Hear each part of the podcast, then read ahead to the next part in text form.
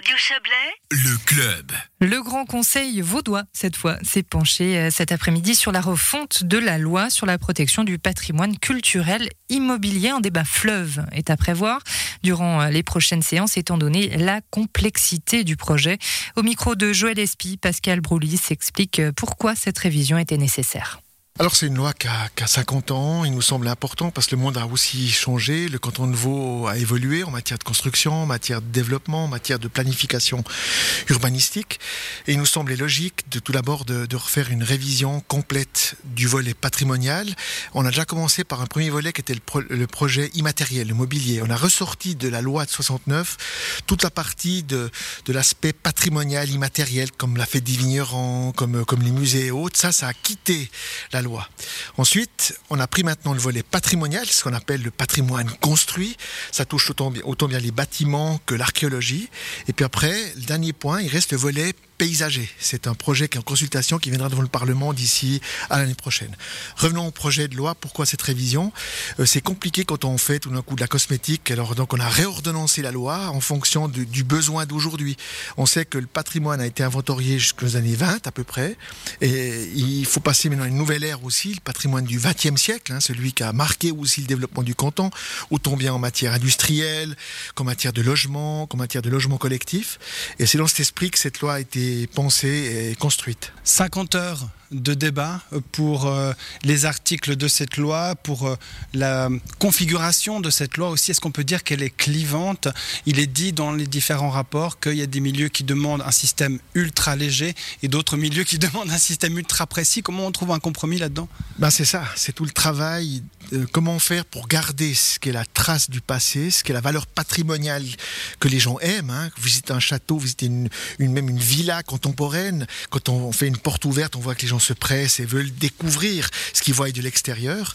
Et puis en même temps, ben, on a un besoin, et c'est pour ça qu'il y avait tout ce débat, euh, d'adaptation de ce patrimoine bâti aux- aux conditions d'aujourd'hui, celles qui touchent principalement aux économies d'énergie. Et c'est sûr qu'il y a eu beaucoup de débats sur qui doit prendre le dessus sur l'autre. Et donc, il a fallu trouver des chemins. Et je crois qu'on a trouvé un bon compromis qui permet d'un côté de garder la valeur patrimoniale historique, euh, celle qu'on aime, mais en même temps d'avoir cette faculté de l'ouvrir aussi aux technologies euh, modernes qui touchent à une, réhabilitation, une transformation liée euh, à les économies d'énergie, par exemple. Tape euh, très large hein, avec cette loi. On va parler d'archéologie après, si vous voulez. Euh, par rapport aux monuments, est-ce qu'on peut dire que c'est peut-être ces monuments de classe 3 qui posent un peu problème, qui sont entre deux, qui sont inventoriés, pas forcément inventoriés, et du coup on risque finalement de perdre des monuments? Alors ça peut être des maisons, ça peut être des fontaines, mais euh, voilà, c'est ça un petit peu le problème. Alors c'est toujours la même chose quand vous faites une classification. ben, il faut avoir une échelle qui, qui permette de, de comprendre pourquoi ce, bâtiment est plutôt en, en classe 1, en 2 ou en 3 ou en 4, ça va jusqu'à 7. Hein. 7 étant un bâtiment qui est plutôt à détruire voilà, et plutôt à, à sortir de, de l'inventaire, puisque l'inventaire il va jusqu'à 7. Euh, mais si on revient à, à- à la question de la classification, ben, le, le château cotonal ou la catesse, c'est sûr que c'est classe 1. Puis après, vous avez, euh, quand vous arrivez au milieu, en 3 et 4, il y a des objets qui, qui peuvent être tout d'un coup en 2 ou rester euh, dans une classification de 3, voire descendre en 4 en fonction du- d'une évolution de certains paramètres. Mais, mais globalement, euh, la question qui a été posée et qui est venue en commission, c'est est-ce que cette classe 3 doit être complètement en main de l'État et c'est l'État qui dicte ses règles ou est-ce que les communes restent compétentes pour pouvoir aussi agir sur leur propre patrimoine? Et nous a semblé, nous, au niveau du Conseil d'État, que c'était logique que les communes s'impliquent parce qu'un patrimoine vivant, bah, c'est un patrimoine qui est en main, en main en quelque sorte des communes, de la proximité, des usagers de proximité. Ça n'empêche pas, par contre, l'État, dans le cadre d'un inventaire, de se dire attention, ici, vous êtes certes en 3 ou en 4, mais quand même, il a un intérêt particulier, et puis d'avoir de, l'échange entre l'État et le service des, en charge du patrimoine, et puis euh, la commune concernée par, euh, par la classification, par l'entretien du bâtiment, qui peut être en main soit euh, d'une collectivité, d'une commune ou du canton, soit d'un privé aussi. hein. Je rappelle que la classification touche beaucoup les privés. En parlant de privé, justement, il y a euh, les fameuses constructions, les moments où on fait des terrassements et il y a des fouilles qui doivent être faites.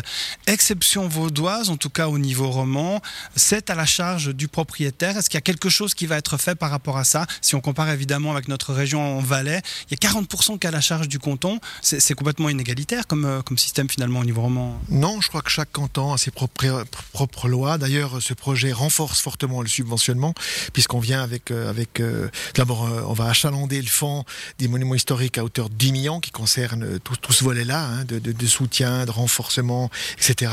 Donc ça, veut dire que, que d'un côté, quand vous autorisez quelqu'un à construire sur un site qui a connu des traces archéologiques, vous avez deux variantes. Soit que vous autorisez pas, puis vous dites, bon là, c'est un patrimoine qui ne doit plus bouger, qui est figé.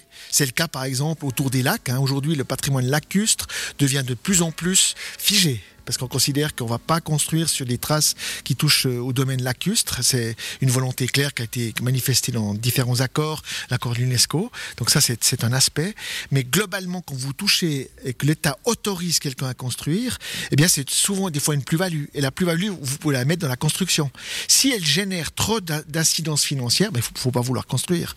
Parce que le, le, passé historique en archéologie est aussi important. Des gens, il y a des gens qui aiment voir des traces au sol de, de, de bâtiments qui ont construits soit par les Romains, par les Burgondes, ou soit au Moyen Âge, ou bien alors antérieurement, euh, sur, sur les périodes beaucoup plus anciennes, avec, avec les lacustres ou avec, euh, avec euh, le, monolithique et puis les, les, les périodes antérieures.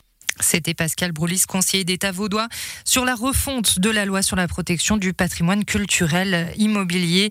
Une refonte qui va occuper le Grand Conseil vaudois ces prochaines semaines.